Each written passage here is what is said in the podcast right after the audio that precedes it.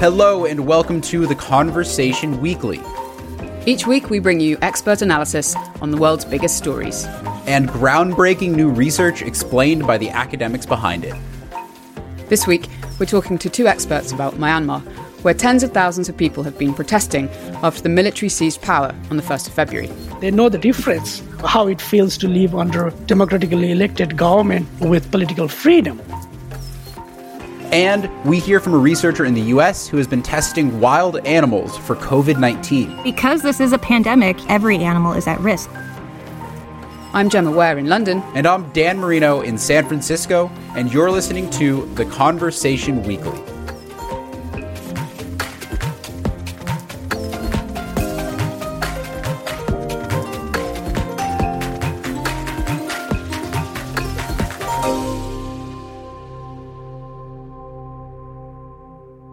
So it sounds like it's been a dramatic couple of weeks in Myanmar. Gemma, what's been happening? Well, it all started early in the morning on the 1st of February when the military arrested Aung San Suu Kyi, who is the country's de facto leader, and they also arrested President Win Myint. The military made its move in the early hours of the morning, detaining Myanmar's democratically elected leader Aung San Suu Kyi and other senior figures from the ruling party. So, how have the people in Myanmar reacted to this?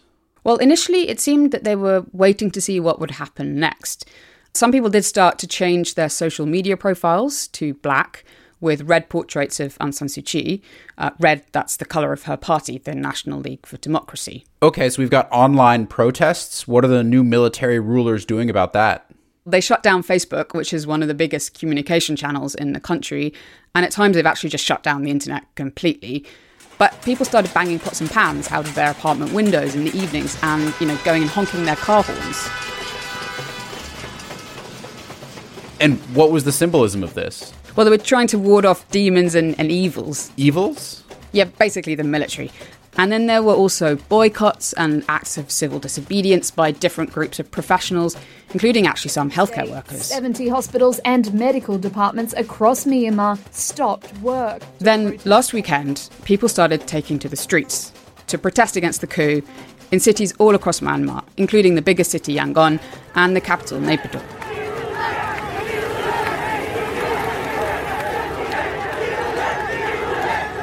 So, what have the police and the military done in response to these protests? Well, in the capital, protesters were sprayed with water cannons by police and then also with rubber bullets in some cases. After one of the most violent days of protests so far on the 9th of February, there were reports of some serious injuries, including one woman who was shot in the back of the head. There's now a ban on large gatherings and a nighttime curfew in place, but you know, people have kept coming onto the streets. So I've spoken to two academics who research Myanmar to help us understand the events that led up to the coup and the way people are reacting to it. People do not want to return to the dark time under the military rule. This is DB Subedi. I'm a postdoctoral research fellow in School of Humanities, Arts and Social Sciences at the University of New England in Australia. Myanmar has experienced military coups before, but DB says this time the country and its people are in a very different place. The Myanmar in 1962 was totally different. The Myanmar in 1988, when the second military coup happened, was also very different uh, than what it is today. Myanmar has gone through huge changes in the past decade, since nearly 50 years of military rule came to an end. It seems the world has a new democracy.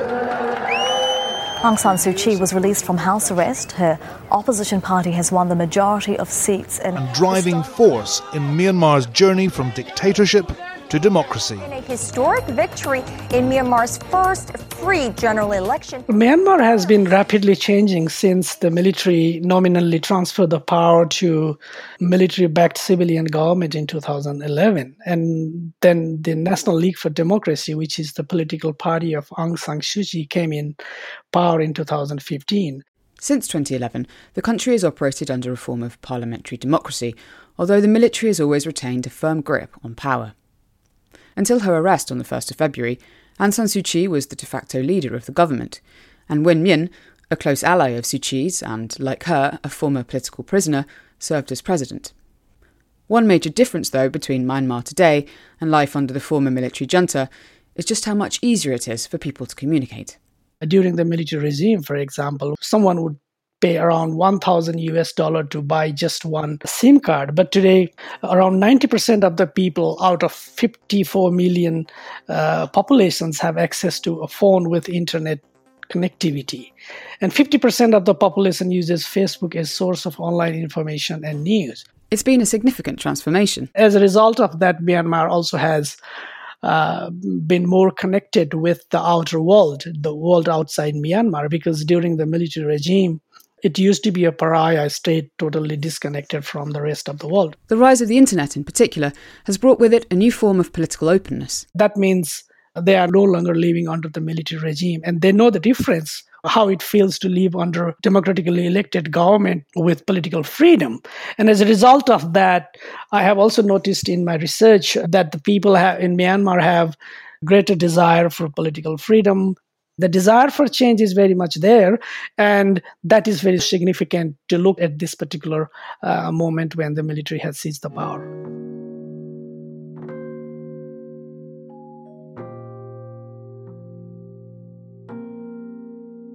To understand a bit more about the events which led up to the coup, I spoke to Adam Simpson, a senior lecturer in international studies at the University of South Australia and an expert on Myanmar and Thailand.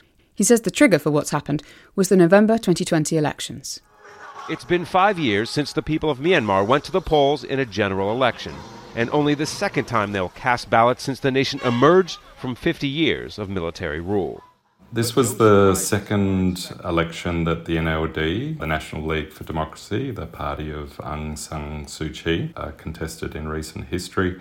The first one was 2015. On both occasions, they uh, won a landslide. They won over 80% of the contested uh, seats in the Union Parliament. The USDP, the party backed by the military, won just 7% of the seats in November, even fewer than they had in 2015. So they immediately started arguing that there was uh, massive fraud. Alleging widespread voter fraud. And arguing for the election to be rerun. They've threatened to take action if their complaints aren't addressed. The Electoral Commission has rejected these claims.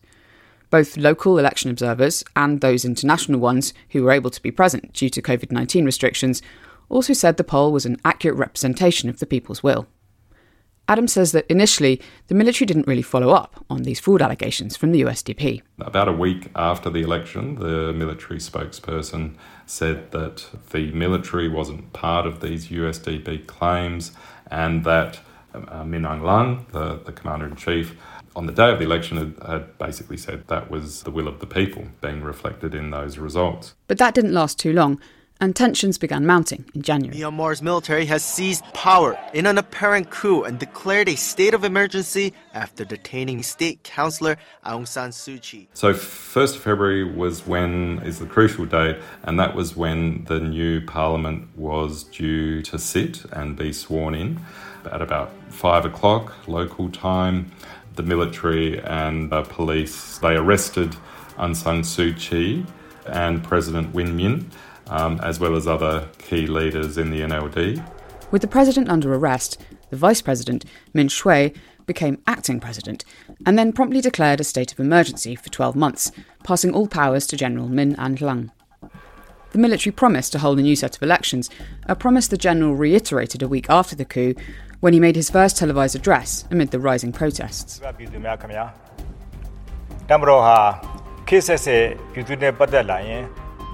Adam says there are a few different theories about why the military seized power. One theory is that uh, Min Aung Hlaing is due to retire at 65 and he turned 65 in July. So he's been Commander in Chief of the Armed Forces since 2011.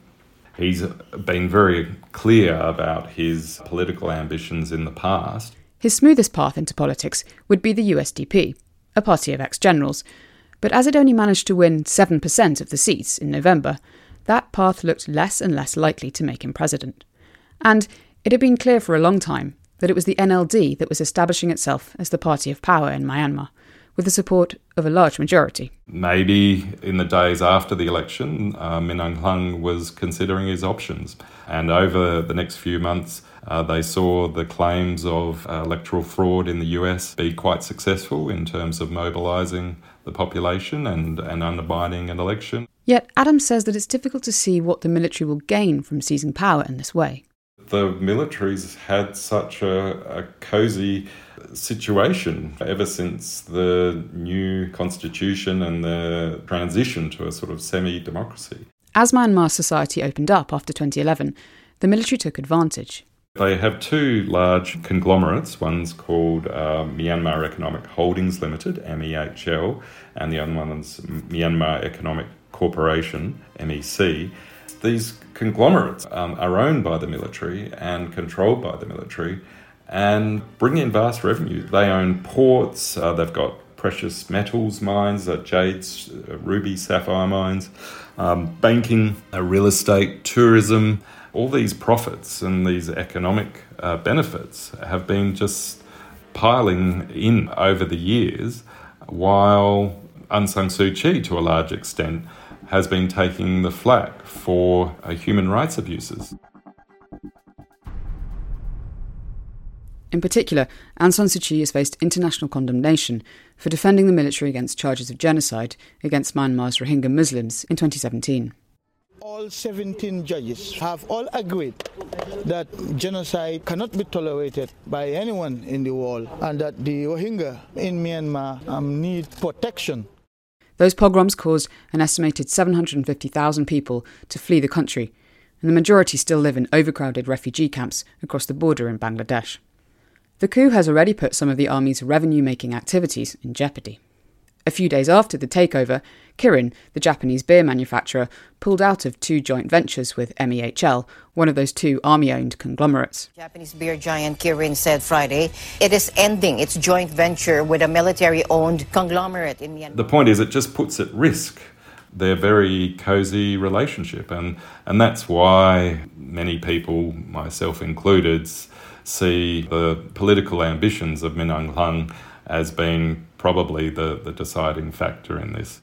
So, what might the military's next steps be? A few days after their arrests, Aung San Suu Kyi and Win Myint were charged with a series of seemingly petty offences. Suu Kyi was charged with violating Section 6 of the Import Export Law uh, after the military went to her Naypyidaw home, uh, in Naypyidaw is the capital, and it turned up six unregistered walkie talkies that were being used by her security team. Was accused of illegally importing and using walkie talkies. This extends her. Of course, she was arrested before they found the evidence. So clearly, they arrested her and then you know, did a search of her house and thought, what can we charge her with? There are suspicions the allegations are political, just a means to justify her detention. For his part, Win Myint was charged with violating COVID 19 restrictions during election campaigning back in September 2020.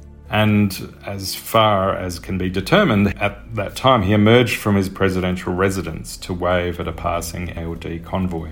So both those charges carry a potential prison term of three years, and certainly means if they're in uh, prison or under home detention, that they won't be able to compete in the next election whenever it, it is held.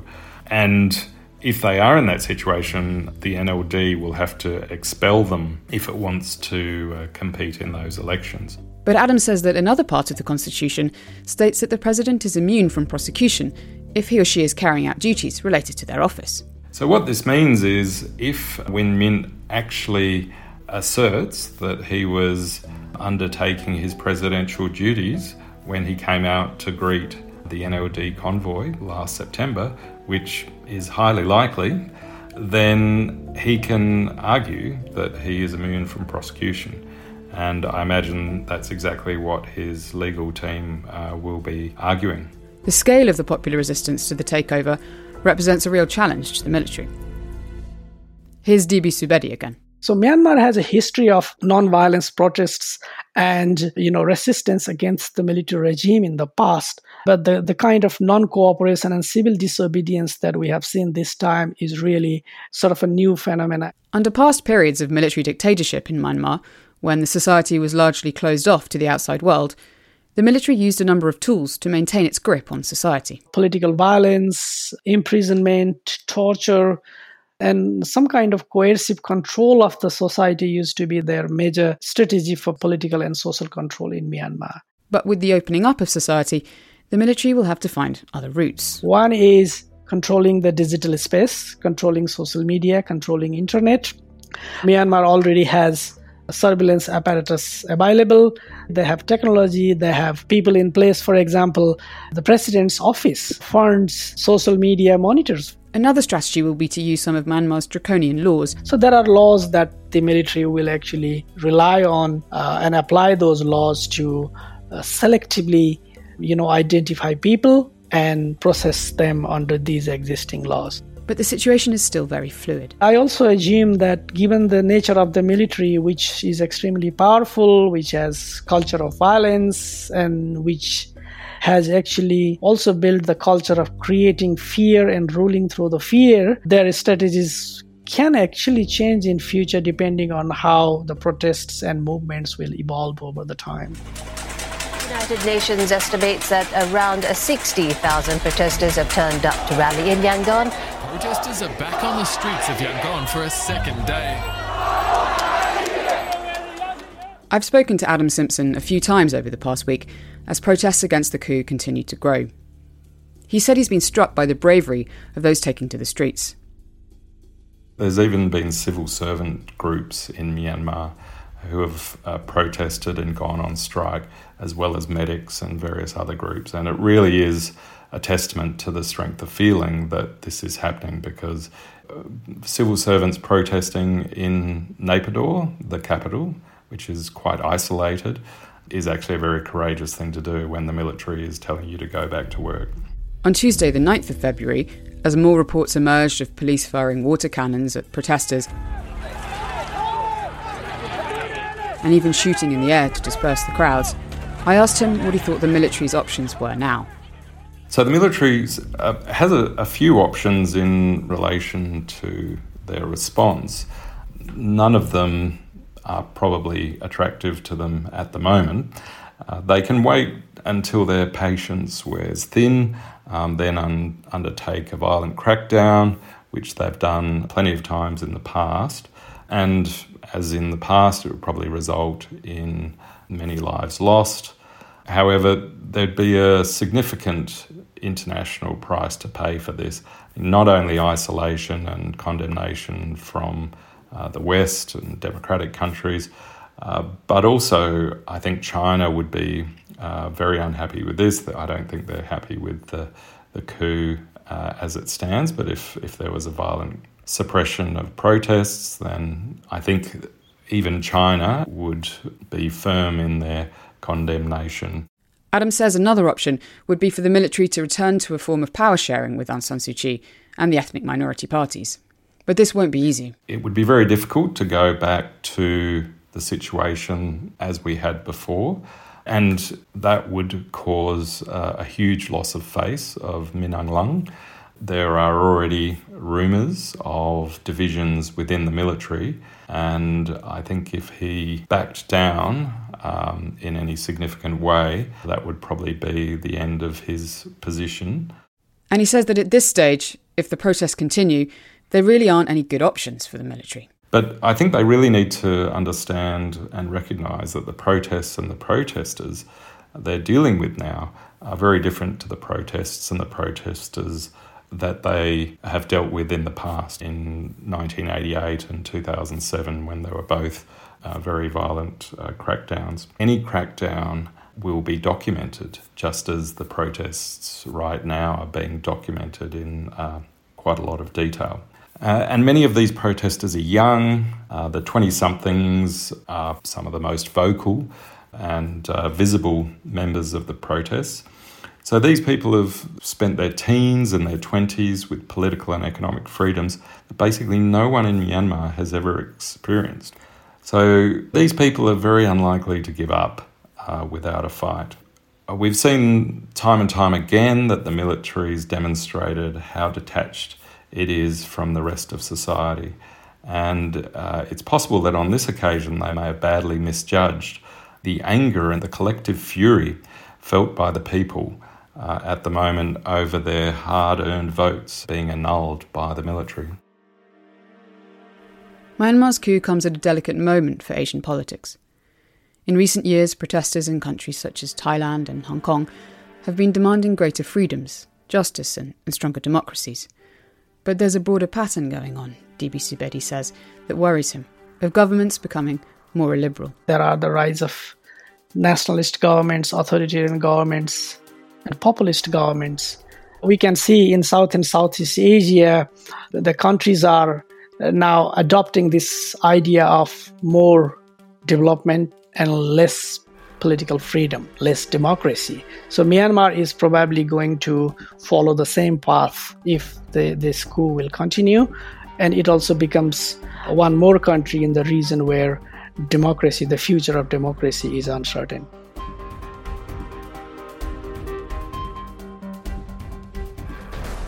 This sounds like it's a very fast moving situation still, Gemma. Absolutely. We're recording this on Tuesday, but protests are showing no signs of stopping, and it's a really very dangerous situation. You can read pieces by Adam Simpson from the University of South Australia and DB Subedi at New England University in Australia on theconversation.com. We'll keep following what's going on in Myanmar in the coming weeks. Now, we're going to switch over to this week's second story, and we're going to explore an angle of the coronavirus pandemic that hasn't gotten too much buzz in the news. So, Gemma, I've got a question for you. Have you been on a walk in the last year and seen a dead bird or something and thought, could that be COVID? I mean, I tend to give most dead animals a pretty wide berth, but I guess I've seen a few dead rats. I guess I didn't think it could have been COVID, though. Sh- should I have? Uh, maybe I'm just a little paranoid, but I've been kind of wondering that. And it's actually kind of an important scientific and public health question, too. I, I did hear, come to think of it, that there were some tigers that got COVID in a zoo. Perhaps near you, Dan, right? And also some in a mink farm in, in Europe? Yes, there have been some infections in animals, and the coronavirus is mostly a human disease, but it will happily jump to any host it can. And research has shown that a bunch of different mammals are actually susceptible susceptible, but are they actually getting COVID?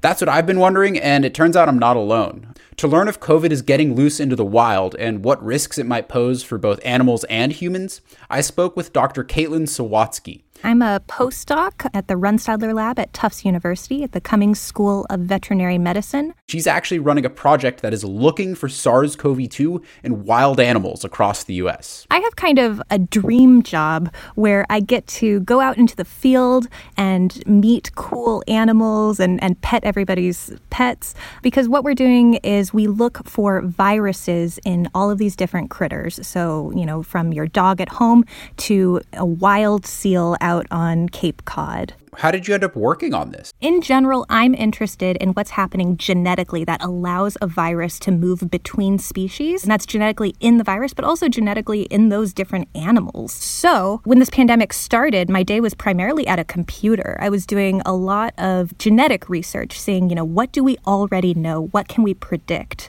A little bit later on in the pandemic, I was doing more field work. I was um, sending out kits, I was getting samples from animals, doing this active surveillance. And now we're in the lab, we're testing these hypotheses that we were able to generate from that surveillance work.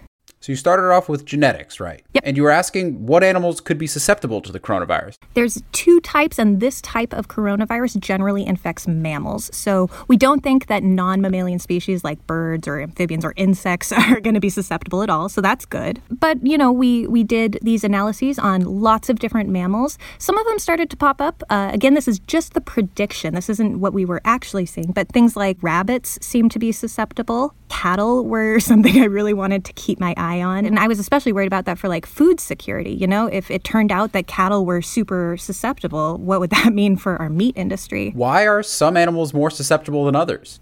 For a virus to infect an animal, it has to overcome a lot of barriers. So, like, that has to be able to recognize that animal in the first place. People may have heard about ACE2. That is probably the primary protein that this virus will bind to so that it can actually enter into that cell and cause infection.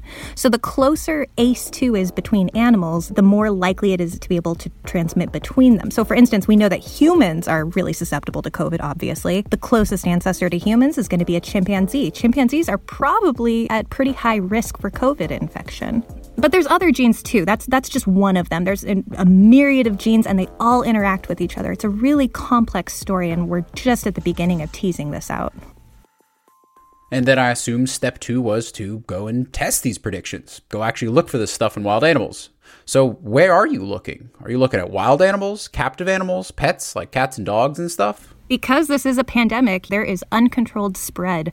And so that means that basically every animal is at risk. So we have a bunch of study arms. Um, we're looking in at domestic pets in people's houses. We developed this really cool swab and send kit. So we would send a package to people's homes who thought they might have COVID, and they can swab their own cats and dogs, for instance, and send them back to us. We can test them securely in the lab. We're working with veterinarians, of course. They see lots and lots of animals all the time. But also, we're looking at at different places where humans and animals have a strong interface. So, places like zoos, where we have seen these transmission events, and also in wildlife, which has all of its own concerns and risks. So, for wildlife, we're really focusing on rehabilitation facilities where you have that incredibly strong human animal interface where you wouldn't normally have it. So, specifically, what wild animals are you looking at? Primarily, right now, we have been looking at bats. This is something that I really started to think about when I learned that a lot of states in the US were just stopping all bat rehabilitation. For instance, if somebody finds a hurt bat, normally you can bring it to a wildlife rehab center,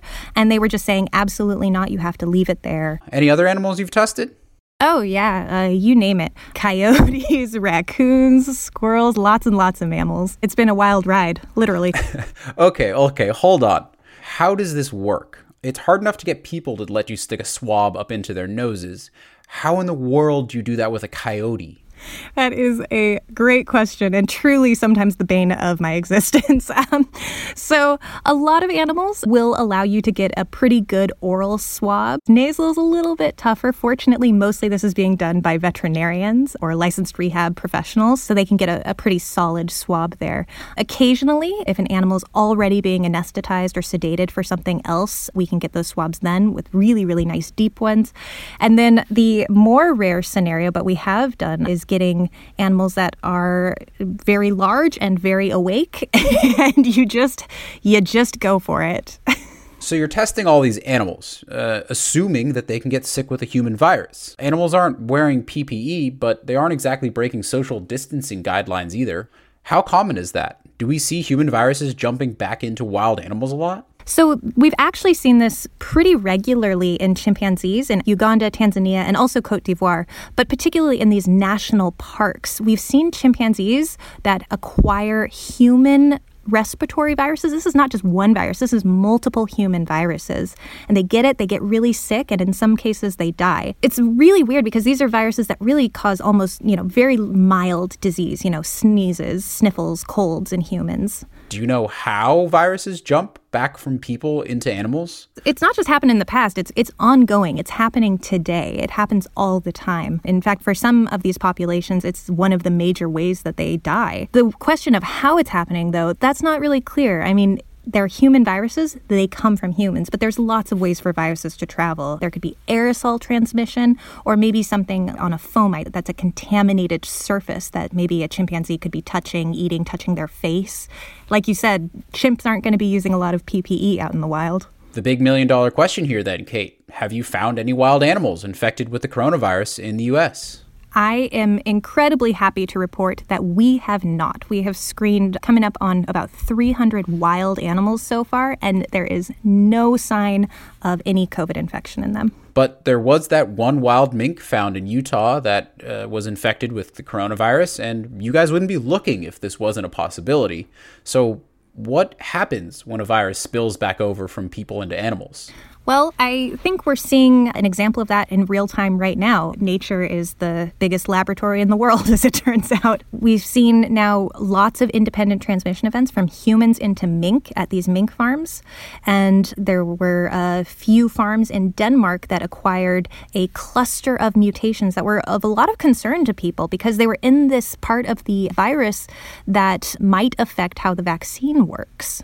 Definitely bad for animals, potentially bad for the vaccine effort too. But what about other more long term potential health impacts? Are there any other risks from this back and forth? There is a potential that if this virus gets into an animal, particularly into like a wildlife species, it could become a novel reservoir. So, a reservoir is an animal that has a virus or a pathogen and can spread it among others of that same species, and it can just contain that virus in the population. But that also poses a risk that then in the future, maybe when humans think that we've gotten rid of COVID, that it could spill over again into humans from this new reservoir. So, this is actually an active area of research for other scientists right now, where we're seeing an increased rate in these novel viruses, so these emerging and re emerging viruses that are coming from wildlife into humans. And this is clearly linked to climate change and encroachment into new environments of, of humans into wild environments if more of this is going to be happening, and it's obviously a bad thing, are you and your colleagues working at all to figure out how to stop the coronavirus from jumping to animals or spreading in those wild populations?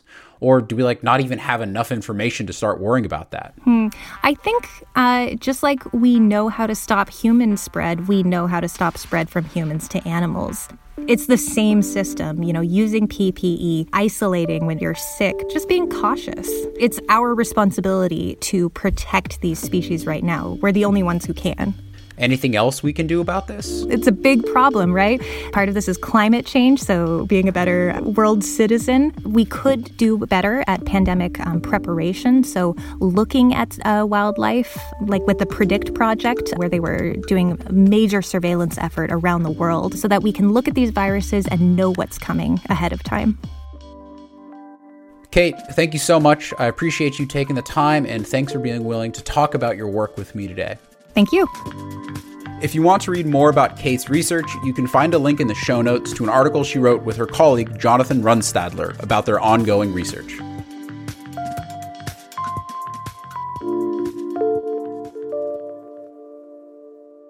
All right, so to end off this week's episode, we've got a few recommendations sent in via voicemail from our colleague Catesby Holmes, based in New York. There's one big story on the minds of our US politics team this week impeachment. Hi, I'm Catesby Holmes reporting from New York City. The big news here in the United States this week is impeachment, specifically the unprecedented second impeachment of former President Donald Trump on the charge of incitement of insurrection. Trump's trial got underway in the Senate on February 9th and is expected to last at least five days. The conversation asked Kurt Braddock, assistant professor of public communication at American University, to investigate the prosecution's case against Trump which hinges on the idea that words can move people to violence. In a February 5th article, he wrote that there is a scientifically valid case for incitement. His article cites decades of research on social influence, persuasion, and psychology, and it runs through the laundry list of inflammatory Trump claims that may have driven his supporters to attack the U.S. Capitol on January 6th. We also have a curious history story explaining what could happen if Trump is acquitted. Gerard Magliocca, a professor of law at Indiana University, writes that there may be another way to hold Trump accountable for the attack. It's Section 3 of the 14th Amendment, what Magliocca calls an obscure part of the U.S. Constitution. His article explains how a Civil War era provision meant to bar insurrectionist Confederate officials from ever holding public office again could be dusted off and used against Trump. We originally published the story in late January when Trump was impeached in the House of Representatives, but we've just reposted it on the Conversations website for the Senate trial. Thanks for listening and for reading. So that's it for this episode of the Conversation Weekly. Thank you to all the academics we've spoken to in this episode. And a special thanks to the Conversation editors, Justin Bergman and Catesby Holmes. You can find links to all of the expert analysis we've mentioned in this week's episode in the show notes or head to theconversation.com where you can sign up to get a free daily email by clicking Get Newsletter at the top of the homepage. This episode is co produced by Mend Mariwany and me, with sound design by Eloise Stevens. Our theme music is by Neeta Sarl. Final thanks go to Alice Mason, Stephen Khan, Imriel Morgan, and Zoe Jazz. And one final thing if you liked this podcast, please tell your friends and go give us a review on Apple Podcasts. It really does help. Thanks for listening. Till next week.